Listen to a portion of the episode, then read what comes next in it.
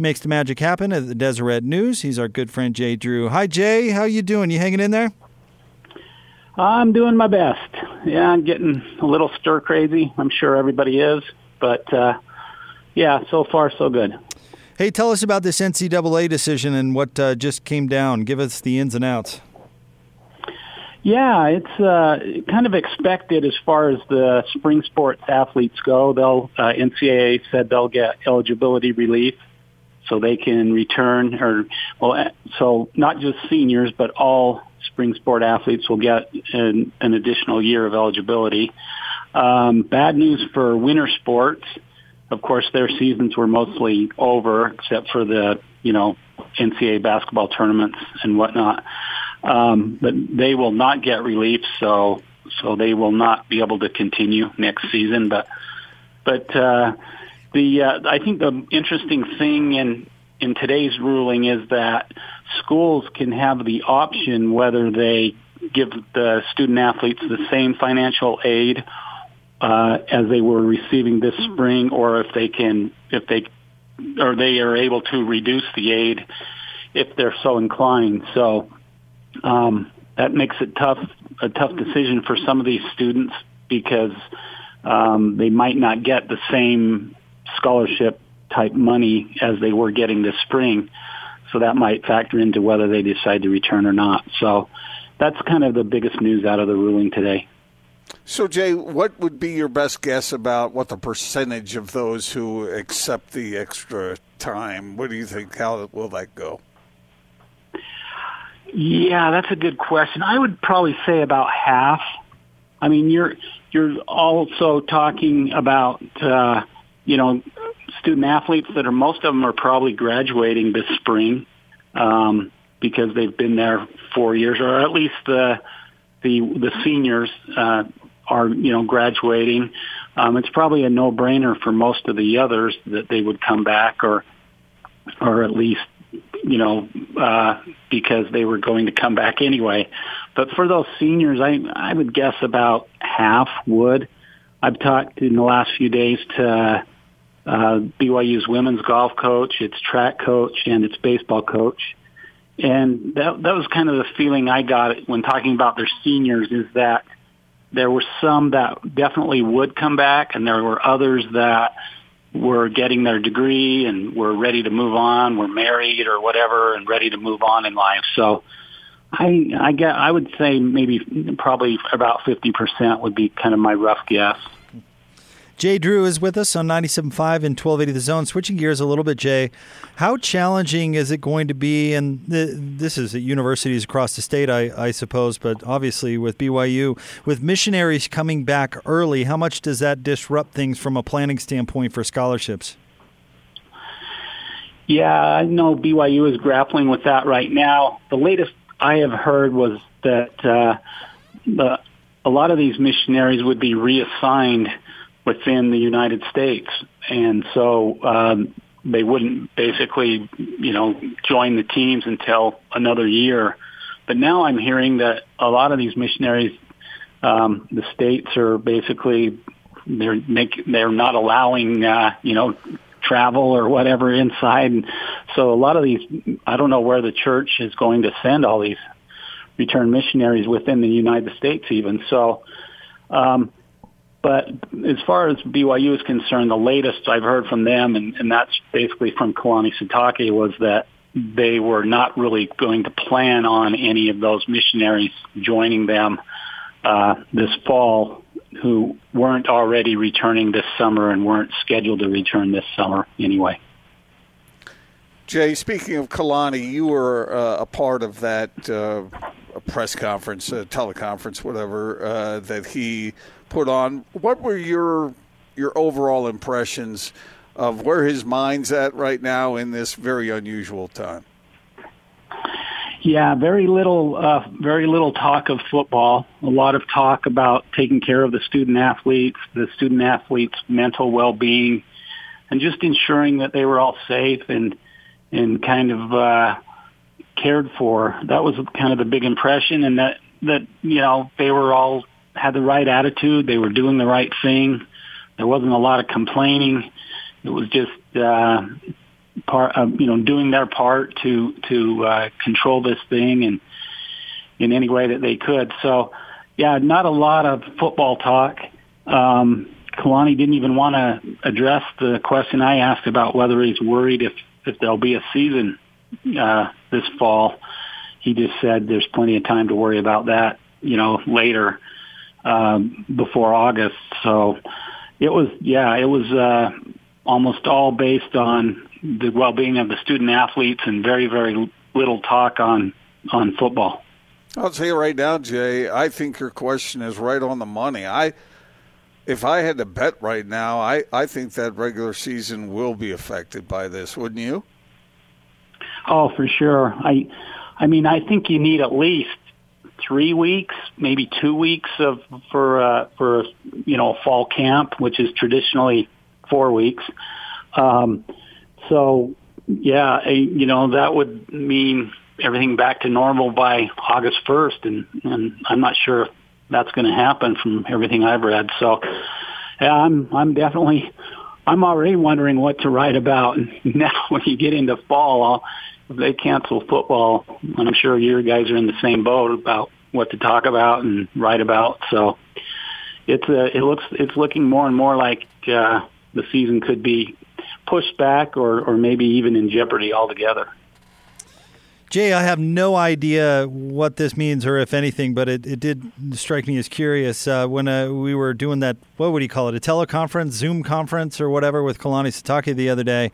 Um, he mentioned that about what a third of his players had gone home. Kyle Whittingham was on our air the day before, and he said 95% of his players had gone home. Is that just circumstantial, or more local guys at BYU, or did that jump out to you? Is there any sort of explanation there? Yeah, I've I've talked to a few coaches about that, and I think the biggest explanation is a lot of BYU guys are married, and you know they'd rather you know stay in Provo with their spouse than go live with you know uh, with a, a parent. In fact, I talked to BYU's offensive line coach today, and and he said that was the case. Is that the majority of his guys are married. He's over 17 guys, and he said only two had gone home and they were the the two that you know two guys that weren't from Utah and were single. So I guess that's what I would attribute that to is just kind of uh and and I think BYU I, I don't know for sure, but I think BYU probably has more guys local guys on its roster than than Utah does. I'm, I don't know that for sure, but that's just kind of off the top of my head would be the the two reasons. Jay, I asked you this question because you're a straight shooter and you call it as you see it. Uh, BYU's basketball team, you know, uh, March Madness would be would be going on. I mean, we'd be getting near the wrapping up the whole thing. How disappointed were they not to be able to participate? And had they participated, do you think that that, that team had something special going where they might have been able to make the Sweet 16? Yeah, I, I think they were incredibly disappointed. Really, really disappointed. I mean, and you know, mainly because you were talking about seven seniors on the roster, and a lot of these guys had just, you know, like T.J. Haws, are just dreamed of playing in the NCAA tournament since they were little and weren't getting that chance. Uh, Jake Toolson as well, um, and Yoeli Childs, of course. As far as how far they would go, I, you know, I, I just at the end of the season, it seemed like teams had maybe figured out a little their offense a little bit, especially uh, that St. Mary's game in the uh, in the West Coast Conference semifinals. And so I guess I'll say this: that team was good enough to go to the Sweet 16, and it was also uh, it was also vulnerable enough to lose in the first round, like it did at the WCC tournament. So I, you know, I just it's all. Uh, speculation, but um, I will say this: in the NCAA tournament, guard play is huge, and you're also playing teams that haven't played you before and haven't scouted you. And I think those two reasons, I think maybe BYU could have made some noise uh, because they were very, very good on the guard line with with Barcello and T.J. Haws and and Jake Toolson, and uh, so Yeah, I I know that's not a really a straight answer, but I, I honestly think they could have gone far, but I also wouldn't have been surprised to see him be upset in the in the first round. Jay Drew from the Deseret News with us here on 97.5 and 1280 The Zone. And Jay, the last time BYU had a chance to really make a run in the tournament, the Brandon Davies situation happened. This time, it's the coronavirus outbreak. It's just bad luck for the Cougar basketball program. Yeah, yeah, that's uh, that's for sure. That was a, that was a very very good team. I, I covered that team on a daily basis, uh, unlike this year, and that was. Uh, I mean, Gordon, you remember you and I were there in San Diego, and San Diego State was ranked, I think, top five, and and that BYU team went down there and and won a double digit, you know, double digit margin. That was an excellent team, and uh, and then a few days later, Brandon Davies was suspended, and uh, they still made it to the Sweet 16. But yeah, I, I think with with Brandon there, that that team might have been the one to break the the Final Four curse.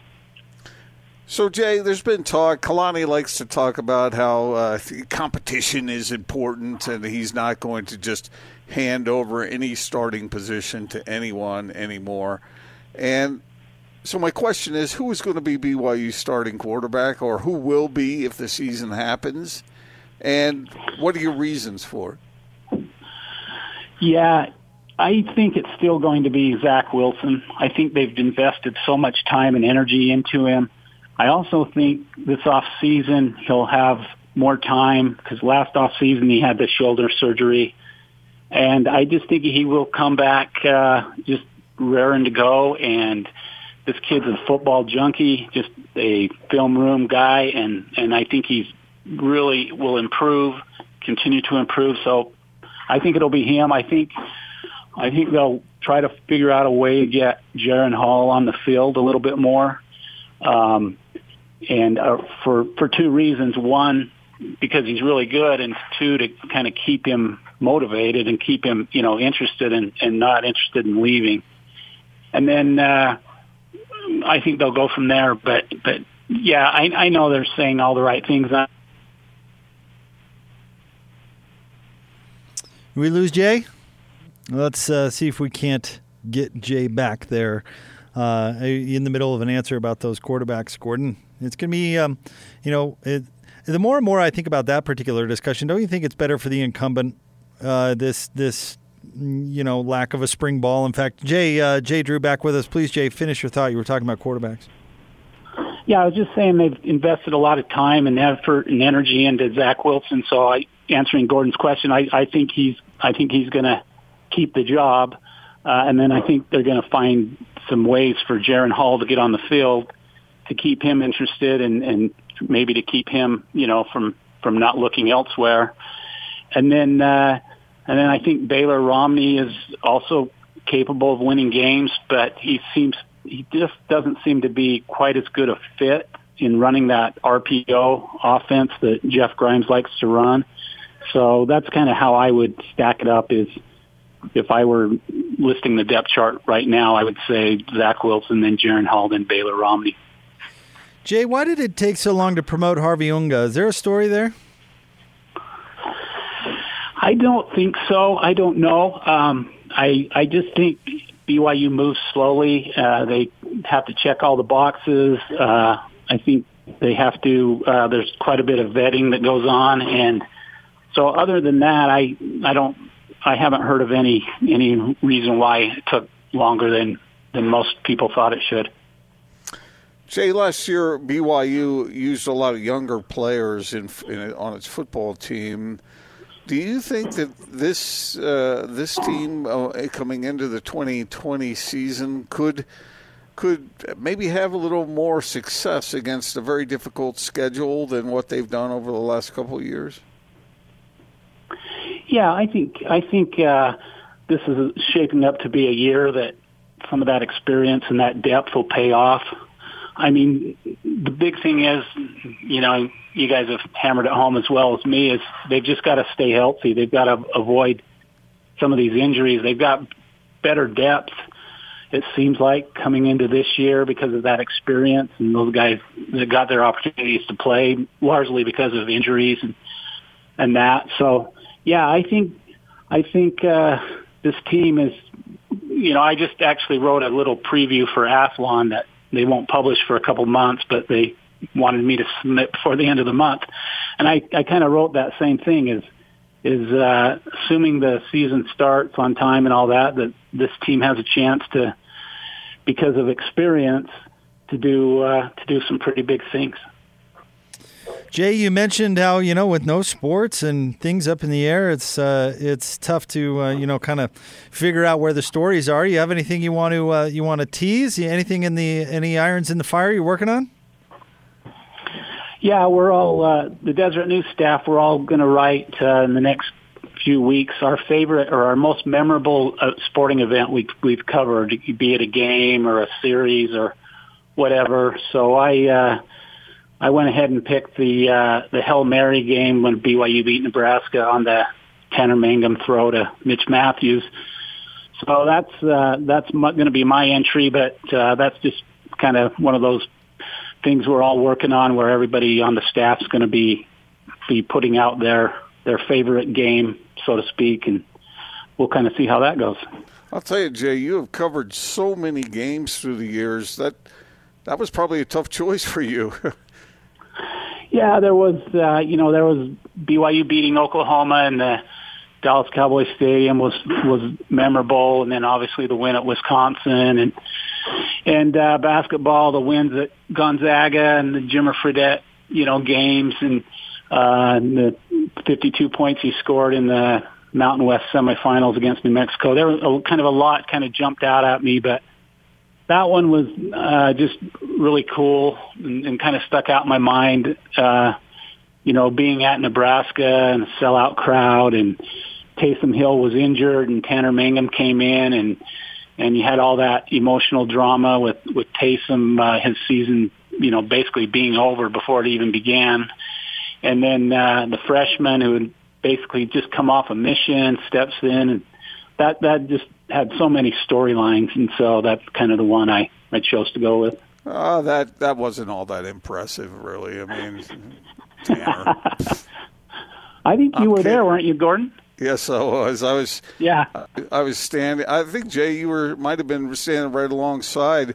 That ball came down right in front of where I was standing. I, you were down there too, weren't you? Yeah. I mean, I, yeah. I watched. I watched the flight of that ball from almost I mean, I was probably what five yards, ten yards away from from uh, uh, Mitch Matthews when when that ball was in the air and it was coming down, and it, it was remarkable. That, that, was that was a, a, fairly remarkable. And then I remember Bronco Mendenhall.